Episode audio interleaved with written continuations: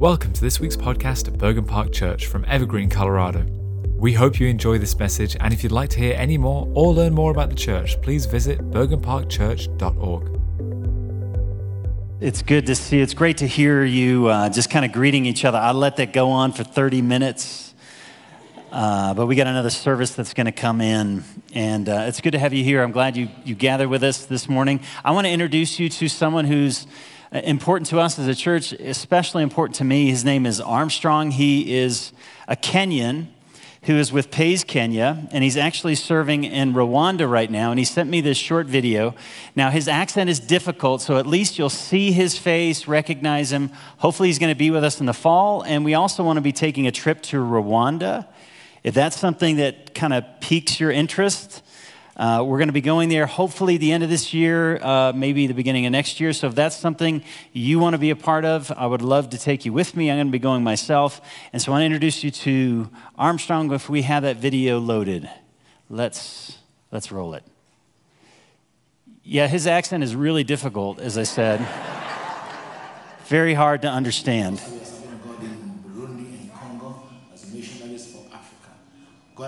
Amazing to us. We've been able to train churches in Western uh, Rwanda in missions and discipleship work, and uh, we're also already building relationship with different churches in Rwanda because we want to help the churches be strong in missions and discipleship work and uh, help them strengthen their work among the children and teenagers because we need people in this country to know God.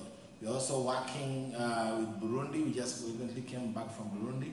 Where we met a Christian organization that is helping mobilize missionaries to reach Burundi for Christ. So please continue praying for us. There's a lot of opportunities here, especially to impact the children ministry and the youth ministry, which in my opinion have been neglected for a long time. But now we want to help churches take serious their work among the children. Thank you and God bless you. So that is Armstrong. That was a lot. I know it's hard to hear. We're going to put it online, so if you want to listen to it. Armstrong started in Kenya with Pays Kenya, and he was so successful, he had a number of people step up in his place. Now he's in Burundi, he's in the Congo, and he's in Rwanda. And what he does is he disciples children because he thinks it's through the children that will change the nation. And actually, he has kids go out 12, 13 years old, and they share their faith with adults. And adults come to faith through the testimony of kids. And I don't know a missionary that works harder than Armstrong. And so pray for him. If you want to get involved in that, we'd love to plug you in. And if you're interested in going to Africa, uh, let's go. Let's do it together. Hey, this morning we're going to be in uh, Philippians. We're going to be in Philippians, but we're actually going to be in Psalms chapter 34. And so if you want to turn there, but I want to start with Philippians. Because in Philippians 4, Paul gives us this, this vital promise. He says, The Lord is near, and therefore, because the Lord is near, do not be anxious about anything, but in everything, with prayer and supplication, with thanksgiving, present your request to God. And the peace of God, which surpasses all understanding, will guard your hearts and your minds in Christ Jesus. One of the questions I had this week is Do I believe that? Now, often I think I believe that when something happens in my life and it's not my fault. You know, I believe God wants to show up and address my anxiety when I haven't done anything wrong and maybe just some challenges have come in and I turn to God in prayer and He wants to meet me there. But you know, God also wants to meet you in your anxiety when you've blown it. When you've messed up your life and horrible situations have come in and circumstances that you have created, God, this prayer is also, God wants to address the brokenness in our life. Now, how do I know that? I know that because of Psalm 34. That in Psalm 34, David is in a situation, on the one hand, that's outside his control, because there's this other king named Saul who's trying to kill David. So David's on the run. But he also, while he's on the run, he makes a lot of stupid decisions. Anyone make stupid decisions when you're under pressure? Thank you. Thank you, Jim. That's me. I make a lot of stupid decisions when I'm under pressure, and yet God meets us and his presence shows up whether you failed or succeeded. To be righteous is not to get it right, it's to bring ourselves to the one who is right. We're going to see that in David's life. Now, I want to jump into this psalm and I want to start just with the introduction. and to give you an idea of the setting and what's taking place. And here's how this psalm is introduced to us it says, A psalm of David when he changed his behavior before Abimelech so that he drove him out and he went away. Now, I need to explain who's Abimelech. Abimelech is the king of the Philistines. Now, David is the psalm writer, and then the Philistines, King Abimelech, the Philistines and David don't get along. I don't know if you know why, but David kind of took off the head of their great hero, Goliath. When you kill somebody's hero, they tend not to like you. So David is in a situation where, in his fear, he runs to a very foolish place. He runs to the Philistines. Now, why is he running? He's running because there is a hit song in his land, and the song goes like this Saul is pretty good, but David rocks. Everybody's singing it. It actually says Saul has killed his thousands, David his tens of thousands. And everybody is singing this song. And David is becoming more and more and more popular, and Saul is becoming more and more suspicious. And because of that, he wants to kill David. So David is in an incredibly difficult situation. He's running from the king, and so he goes to a priest. Good place to start. He goes to this priest and says, Listen, I need help, I need resources. The priest feeds him and also gives him a sword. Now, the sword happened to be Goliath's sword. And so, where does David go with Goliath's sword? To Goliath's hometown. And the lights turned off. Next phase. And so David's now absolutely afraid because he is among the Philistines and he's assuming no one's going to recognize him. But as soon as he gets there, one of the servants of the king says, Hey, Hey, that's the guy everybody's singing about. That's David. And look, he's got Goliath's sword. So David is in an impossible situation. How do you get out of it? He pulls a John McClane. I don't know if you know John McClane. That's really dating us now. That's an old movie, Die Hard, right? There's this scene in Die Hard where John McClane is in a tough situation, and this criminal, this crook, says, I want you to go to Harlem. I don't know if you remember this, it's horrible. Go to Harlem. I want you to put on yourself this horrible word, and I want you to stand there and see what happens. And John McClane does this, and to escape the situation, you know what he does? Do you know what he does? Okay, it's too old. I'll, I'll let you know. If you haven't watched it yet, you, I'm kind of breaking the story. But he acts like he's nuts. He acts like he's insane because you don't want to mess with somebody who's crazy. Well, that's what David does. David's in this horrible situation and he just starts acting like he's nuts. And the king says, Listen, I got enough crazy people in my life. And he kicks David off and he goes to this cave in this area called Adullam. And there he hides.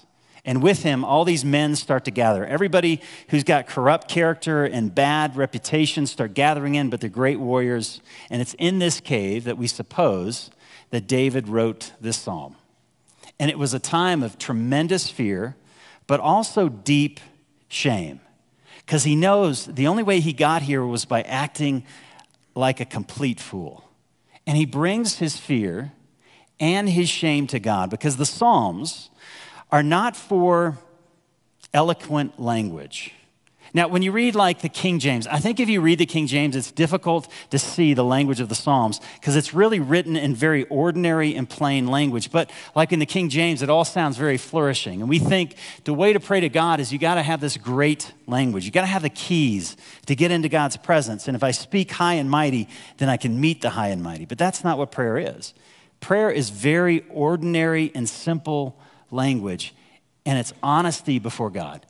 One of my favorite resources that I have is this little book. It's called The Message of the Psalms. And it's a translation by a guy named Eugene Peterson. And the reason he translated the Psalms into ordinary language is to teach us how to pray. When you read the Psalms, you find out this is what desperate men and women, this is how they pray when they are afraid and they are anxious. And I'd encourage you to pick this up and simply begin to pray the Psalms back to God, and you will find a language for your hurt, your fear, your difficulty. It teaches us how to pray. This is how Eugene Peterson captures, captures the heart of what the Psalms are about. He says this, and I love this. He says, Do you think these would be prayers of nice people? Do you think the Psalms, the psalmist's language would be polished and polite? Untutored. We tend to think that prayer is what good people do when they're doing their best. It is not. Inexperienced, we suppose that there must be insider language that must be acquired before God takes us seriously in our prayer. There is not. Prayer is elemental, it's not advanced language. It is the means by which our language becomes honest, true, and personal in response to God. It is the means by which we get everything in our lives out in the open before God. This is what Psalm 34 is about. So let's turn there. Psalm 34, we're going to read through the entire passage. The word of the Lord. I will bless the Lord at all times. His praise shall be continually in my mouth. My soul makes its boast in the Lord. Let the humble hear and be glad. Oh, magnify the Lord with me, and let us exalt his name together. I sought the Lord, and he answered me. He delivered me from all my fears. Those who look to him are radiant, and their faces shall never be ashamed. This poor man cried, and the Lord heard him and saved him out of all his troubles. The angel of the Lord encamps around those who fear him and delivers them. O taste and see that the Lord is good. Blessed is the man who takes refuge in him. O fear the Lord, you saints, for those who fear him have no lack. Young lions suffer want and hunger, but those who seek the Lord lack no good thing. Come, O children, listen to me. I will teach you the fear of the Lord. What, is, what man is there who desires life and loves many days? That he may see good. Keep your tongue from evil and your lips from speaking deceit. Turn away from evil and do good. Seek peace and pursue it, for the eyes of the Lord are toward the righteous, and his ears toward their cry. The face of the Lord is against those who do evil, to cut off the memory of them from the earth. When the righteous cry for help, the Lord hears and delivers them from all their troubles. The Lord is near to the brokenhearted and saves the crushed in spirit. Many are the afflictions of the righteous, but the Lord delivers them out of them all. He keeps all his bones, not one of them is broken. Affliction may slay the wicked, and those who hate righteousness will be condemned. But the Lord redeems the life of his servant. None of those who take refuge in him will be condemned. This is the word of the Lord. All thanks be to God. Hey, would you pray for me? And I'll, I'll pray for you. Let's pray.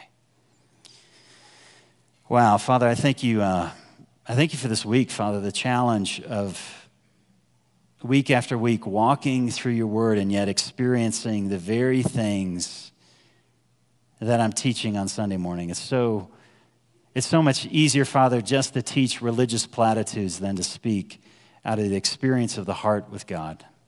But Father, would you humble me and would you humble us?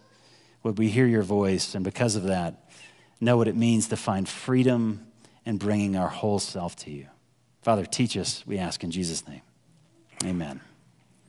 So, three parts we're going to look at uh, in, this, in this psalm together. We're going to divide it in three ways. The first section, verses 1 through 10, uh, David is talking about celebrating God. He simply is going to say, Celebrate with me. The second aspect is learn from me. And then we're going to finish with the story of the righteous and find out who are the righteous. And I think the way David defines righteousness, it surprised me. And, and hopefully it's going to surprise you. So, this entire section is the result of an experience that David had in which God showed up in his life. And David makes a decision. He makes a choice that in his fear and his shame, he would make much of God instead of making much of his fear. Often, when we are afraid, I don't know if this is true for you, but it's certainly true for me, I make much of my fear. I magnify, I bless, I exalt, I lift it up, I talk about it. Last night I dreamed about it before I got up this morning. I had a dream last night that I was preaching. I had no Bible, I had no notes, and there was this one dude in the front row that was just dogging me, staring me down. And I thought to myself, all week long, I was wrestling with this passage and I was afraid. And then I have this dream in which fear is rising up in my heart. And the question is Am I going to exalt that fear, to dwell on it, to live in it, or am I going to give it, not ignore it, but bring it to the one who longs to meet me in that place of fear? See, David's rejoicing in the beginning because he's done the hard work. He's done the hard work of bringing his shame, which means his limitations, and bringing his fear into the presence of God. And that's why he has the ability to rejoice and exalt. Because, see, if you just try to exalt and you ignore your fear, it's going to be fake. Can we say that? And sometimes we just need to exalt God. That's important just simply to be obedient. But if you don't address what's really going on in your life and you come into God's presence and say, God, you're so exalted and you're so beautiful, He's going to say, You don't believe that. Right? Because He sees into our hearts. He knows we're overwhelmed with anxiety and fear. You know what He wants us to do? Just acknowledge you're afraid, you're ashamed. Now exalt me in that place of fear and anxiety. That's where God wants to meet us. And that's what David does. That's where this language comes in verse 1. Bless the Lord, notice it says, at all times, which means in every situation. His praise shall be continually on my lips. We see this in the New Testament. Actually, in Thessalonians 5, Paul captures it this way. He says, Rejoice always, pray without ceasing. Give thanks in all circumstances, for this is the will of God in Christ Jesus for you, and do not quench the Holy Spirit. Now, think about it. What causes us to quench or to grieve the Holy Spirit? What quenches the Holy Spirit is when we don't bring our whole self to God, when we bring platitudes, religious language, but we don't bring ourself to God, it grieves the heart of God. Because what God wants is not your fancy words, and your words aren't a key to open the kingdom of God and pour out his blessings. It doesn't work that way. What God wants is you. And when he says pray continually, whatever is going on in your life, bring it to me. Talk to me about it. Instead of just getting in your head, because we're all talking to someone, and it's usually us, right? You're in your head and you're constantly talking, thinking through, he's saying, Talk to me, bring it to me. David has learned to bring his fear and anxiety to God. And so he goes on in verse 2. Notice he says, My soul boasts in the Lord. And so let the humble, the humble are those that are going through hard circumstances. So they're being humbled. Hear and be glad. Oh, magnify the Lord with me. Let us exalt his name forever. Now, in terms of material possessions and life on earth, David could boast in himself because he had a hit song. Everybody around him was singing the song. Hey, Saul is great, but David is so much greater. Saul has killed his thousands, David's his tens of thousands. And also, David had this special anointing from God. Saul's not king, David. David, you are king. It would have been easy for David to take all the things that he had in his life and start talking about himself and make life about Saul and David. That's what we tend to do. We tend to make life against us versus them. David changes the narrative. It's not about us versus whoever your them is, it's about me, and more importantly, it's about God. I'm not going to boast in myself. God, teach me to boast in who you are. I want my boast to be in you. And then he goes on, he says, Magnify the Lord with me. And to magnify means to magnify, means to make bigger. Now, you can't make God bigger, but you can make your perception of God bigger. Just as we make our perception of our fear bigger when we focus on it. And we start fear tripping. And we start telling ourselves, hey, today's bad, but next week is going to be terrible. Any of you there? And you start playing out your life, right? As if you're in control of the universe and you know what's coming in a month or two months, and you're looking out one month, two months, and you're just overcome with fear and shame because you can't handle the situation which is coming, which isn't really real because you made it up in your head. Are you following me at all? I'm exhausted already. We magnify our troubles, we magnify our fear. David's saying, I want to make my perception of God bigger And in the bigness of God, I'm going to bring my fear to him. And notice in verse 3, he's saying, Join me. Join me.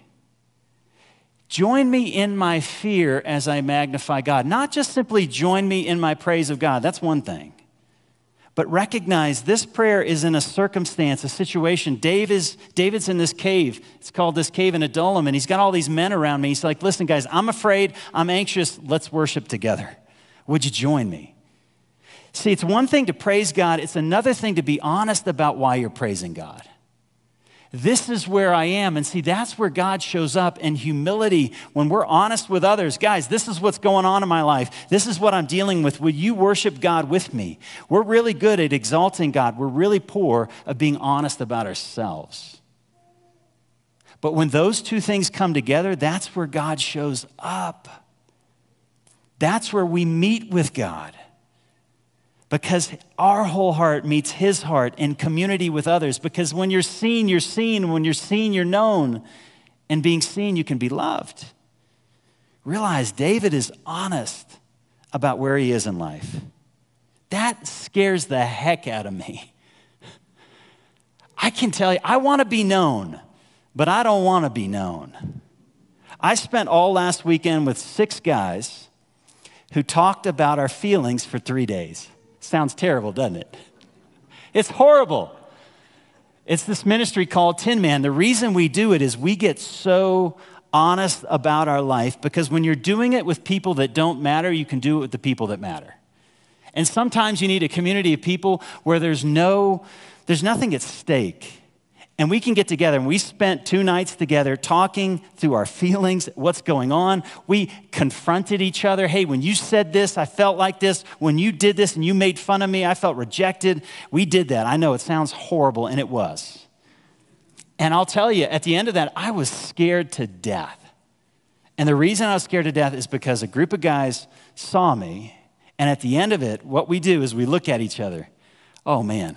And we say, I love you. I love you. I love you. Scares the heck out of me. But see, when you're known, in that place of being known, you can be loved and you can be received. David understands that. And David's a warrior and a man after God's own heart. And hopefully someday I could be more like David.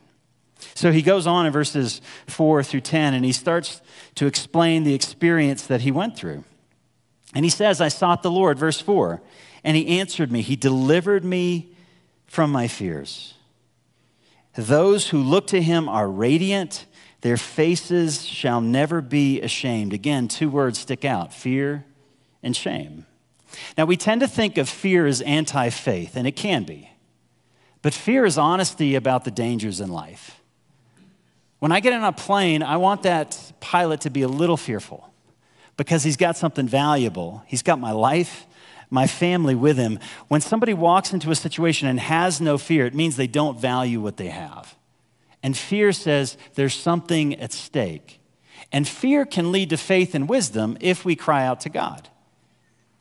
Because in our fear, we have this experience of God, and now we have wisdom in life. Fear is normal, fear is a part of being human. The question is, where are you taking your fear? And then shame. I think there's this thing called healthy shame. Healthy shame is recognizing I have needs. Shame is the neediness feeling. It's recognizing that I'm dependent. I'm not independent. I need God and I need others. But so often we have fear around our needs. I don't know if I'm speaking to anyone. We have fear around our needs. I don't want anyone to know that I'm needy. You know what that's called? Narcissism. We usually think narcissism is just someone who's pompous and arrogant. No, a narcissist, someone says, I don't have any needs, and I'm not going to let anyone know that I'm needy. That's not David. And listen, that's not a man. That's not even human. That's the opposite of being human. You are created to need God and to need others. And David, in his fear and shame, he's bringing it to God. And he makes three decisions in this passage. He says, on the first hand, verse one, I'll bless the Lord. I'm not magnifying my fear. I'm going to magnify God. Second, he says, I'm going to seek the Lord, which is obedience. And then finally, he's got a testimony I'm going to teach others. Worship, obedience, discipleship. David invites others into his experience. I will bless the Lord. Those who look to him, I love this word, verse 5, are radiant. When you see that word radiant, you think of Exodus 34. I'm sure you do. That was in your head. Moses, right?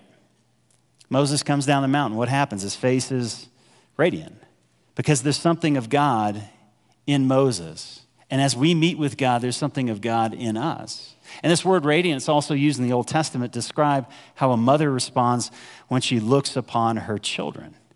It's an attitude and a disposition that comes from God, gazing on his beauty, not just putting knowledge in our heads, but gazing upon who he is and magnifying. There's a radiance that comes into our life. And then he describes the situation he was in.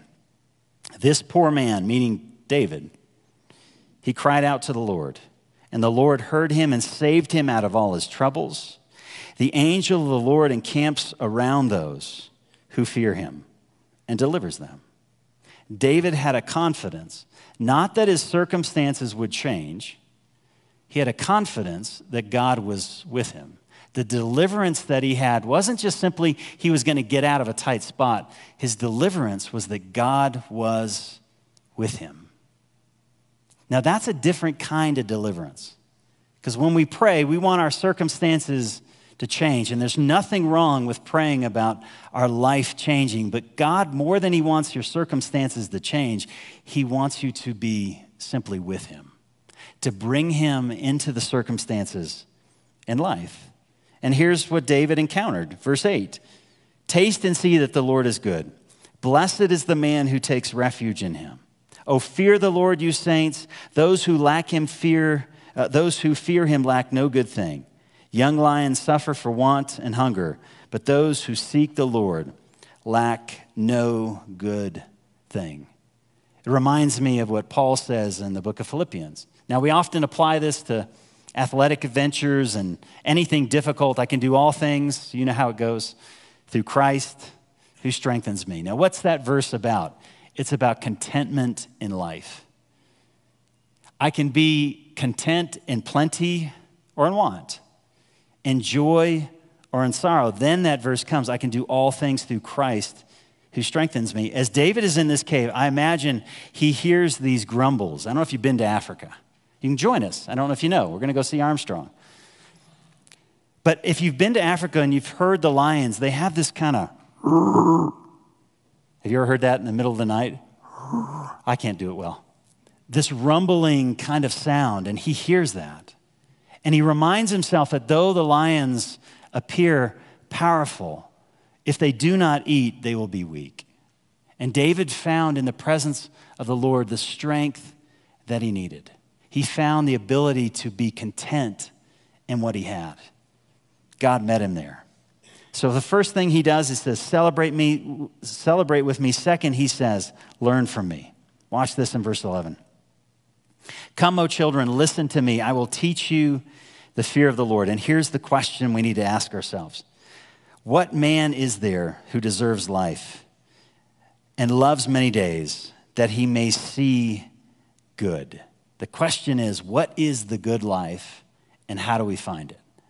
Now, we all have an idea of how we could find the good life, maybe in comfort, remove all difficult circumstances in my life. And David is explaining through this experience, I've found the good life. You ready for it? This is what the good life consists of. This is how to get there.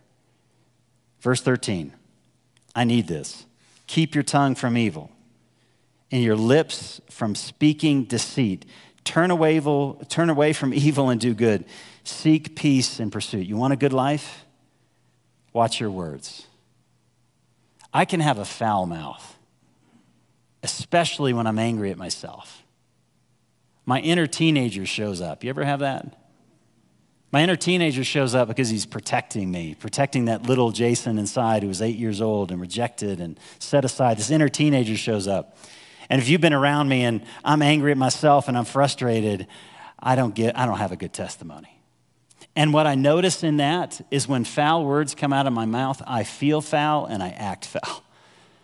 Your words control your heart, your heart controls your words. They work together. Church, we live in a day and age where it's easy to speak slander against others. It's easy to take worldly ideas and think they're biblical and go around calling people names and looking out. These are the liberals, these are the conservatives, these are the woke, these are the unwoke. Those are not biblical terms. I'm not saying there aren't things we need to be concerned with, but that's not the language that comes from the heart of God, yet we speak it as if it's righteousness. It's not. What we're doing is we're slandering somebody. When there is slander coming out of your mouth, then you can treat that person however you want. How did the Nazis destroy the Jews? They started with their words, didn't they? Propaganda.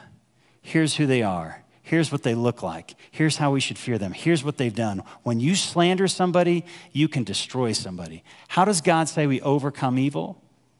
By slandering? No, by changing your words. Instead of cursing, we bless. You know why? That takes the presence of God. That takes awareness of the presence of God. And all of us do this, guys. All of us do this. I do this. I do it more to myself. I curse myself, condemn myself, and that's just as bad as cursing someone else. Because what you do to yourself, you give to others. The way we begin to change our life is watch your words. And from your words will come your life. Verse 14 turn away from evil and do good, seek peace and pursue it. Now, why do we know that this is given to us really in a time of difficulty? See, David's going through a hard time, and this hard time was applied to the early church. That as the early church was suffering under persecution and hardship, under the Roman Empire, under the Emperor Nero, who was killing Christians and actually putting them on posts and lighting them on fire. In 1 Peter chapter 2, Peter actually quotes Psalm 34. And here's what he says Do not repay evil with evil, or insult with insult, but with blessing. Do not return insult for insult. Christian, return insult with blessing, because to this we were called. This is the life of following Christ, so that we might inherit a blessing. Because whoever would love life and see good days, where's the good life found? Keep your tongue from evil and your lips from deceitful speech. Turn from evil and do good. Seek peace and pursue it, for the eyes of the Lord are on the righteous and his ears are attentive to their prayer. But the face of the Lord, it's against those who do evil, those who slander, those who curse, those who have words that destroy coming out of their mouth. How does he go on? Who's going to harm you if you're eager to do good? But even if you should suffer for what is right, you are blessed. Do not fear what they fear. Do not be frightened, but in your heart, instead, set apart Christ as Lord. Where did that come from? Came from our Savior. Love your enemies, pray for those who persecute you. That's one of the hardest things to do. And because it's so hard, it requires the presence of God. That in our fear, in our anxiety, we're inviting God in, not just to change our circumstances. God, change my words. What if this week you just spend some time reflecting on the words that you say? and how those words are affecting your actions and the way you see life. If God can begin to change our words, He starts to change our hearts. Because here's where God shows up. Verse 18 The Lord is near to the brokenhearted, and He saves the crushed in spirit. Here's how Eugene Peterson translates that If your heart is broken, and you, you will find God right there. If you're kicked in the gut, he will help you catch your breath. See, the brokenhearted, those are the hopeless, and the crushed in spirit are the helpless. God is attracted to our neediness because He created us to be needy. And we need to learn to bring our neediness to Him. So, David, first of all, he says, Celebrate with me, guys, learn from me. Now, here's how we're going to end. Who are the righteous? When you think of that term, we tend to think the righteous are those that are just, they're, they're killing life, right? They're getting it right, they're doing it right, their words are perfect, their life is together. That's not how David describes righteousness. Now, righteousness does mean to do right, but to be righteous is more than getting it right. Instead, I want you to notice how David defines where righteousness or holiness is found. Watch this as we, we look down in verse 15. He says, The eyes of the Lord are towards the righteous, and their ears are attentive towards their cry. The face of the Lord is against those who do evil, to cut off their memory of them from the earth. When the righteous cry for help, the Lord hears and delivers them out of all their troubles. What defines righteousness here? Did you notice it twice? The difference between the wicked and the righteous is the righteous cry out to God, the wicked won't.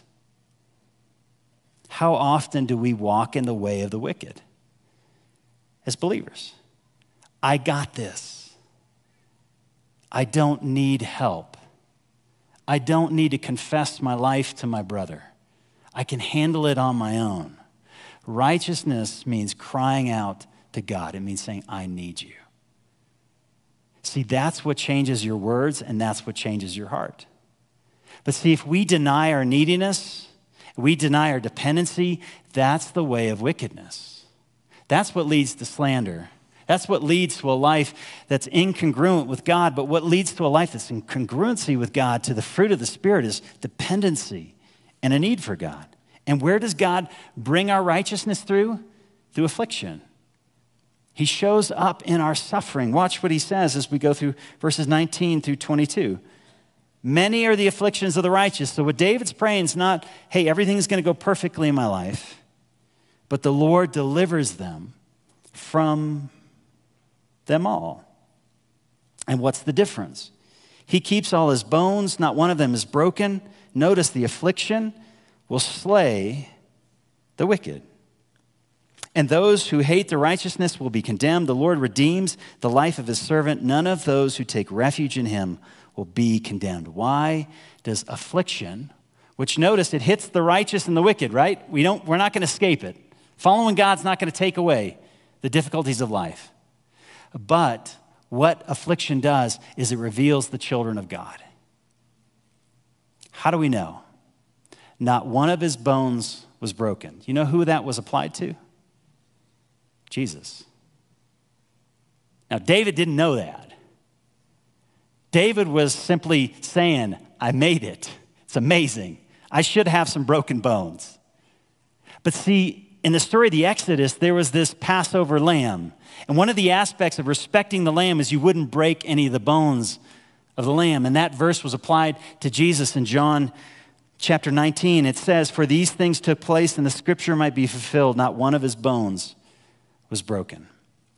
Jesus was delivered, but he was delivered through affliction. Why? In his affliction, he cried out to God. What made him righteous? In his affliction, he cried out to God. What makes us righteous? In our affliction, we cry out to God. And in our affliction, when we cry out to God, holiness is birthed. I need you. Help me with my words. God, there's all this stuff going on. I'm fearful. I'm anxious. I'm watching programs that make me anxious. I need you. Do you see what righteousness is? What holiness is? It's getting close to the one who is holy. And it's bringing our whole self to God, just as Jesus was delivered through affliction that didn't mean that life was easy, but on the third day, God raised him from the dead victorious because he knew where his dependency was found. Do we know where that dependency is found? And are we willing to be honest enough before God and each other to say, I need him? I need him. And guys, I can say to you, I, I need him. And I need to be surrounded by men and women who are honest about life. Because I, can't reproduce your talents, I can't reproduce your success, but I can follow your humility. You know what I mean? And so often we come to church and we're like, I, I can't live like that guy, I can't be like that woman. But see, what has made them who they are is their humility before God, and that's something we can do together. And one of the ways we do that is by celebrating communion. It's an opportunity for us to bring our concerns, our needs to the Father. And if you haven't grabbed the elements before you came in, I want to encourage you to do that. They're available up front. They're also available in the back. I encourage you to grab those elements. We're going to hold them together. And I don't know what God stirred up in you. But it's an opportunity for us simply to bring those needs to him. And after the service after we as we stand the prayer team is going to be available up front. If there's anything going on in your life guys please take the opportunity to bring it before a group of people who care. Let's spend some time in reflection together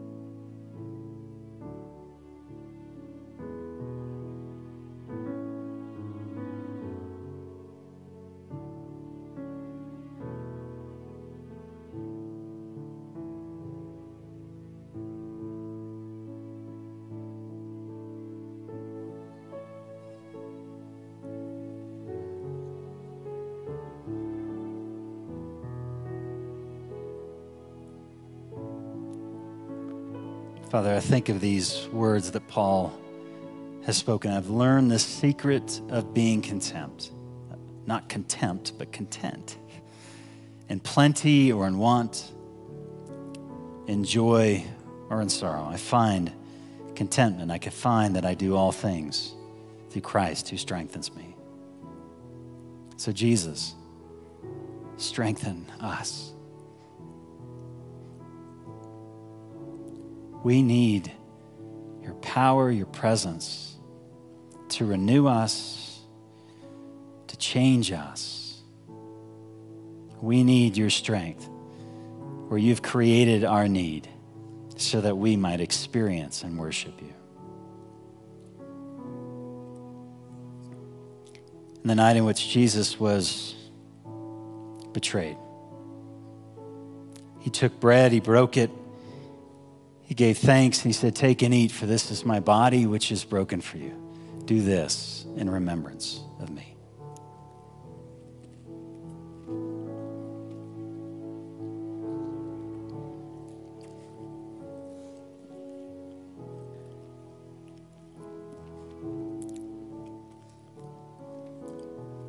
And in the same way, after supper, he took a cup. Said, This cup, it represents the new covenant that is established in my blood. As often as you eat this bread and drink this cup, you proclaim the Lord's death until he returns.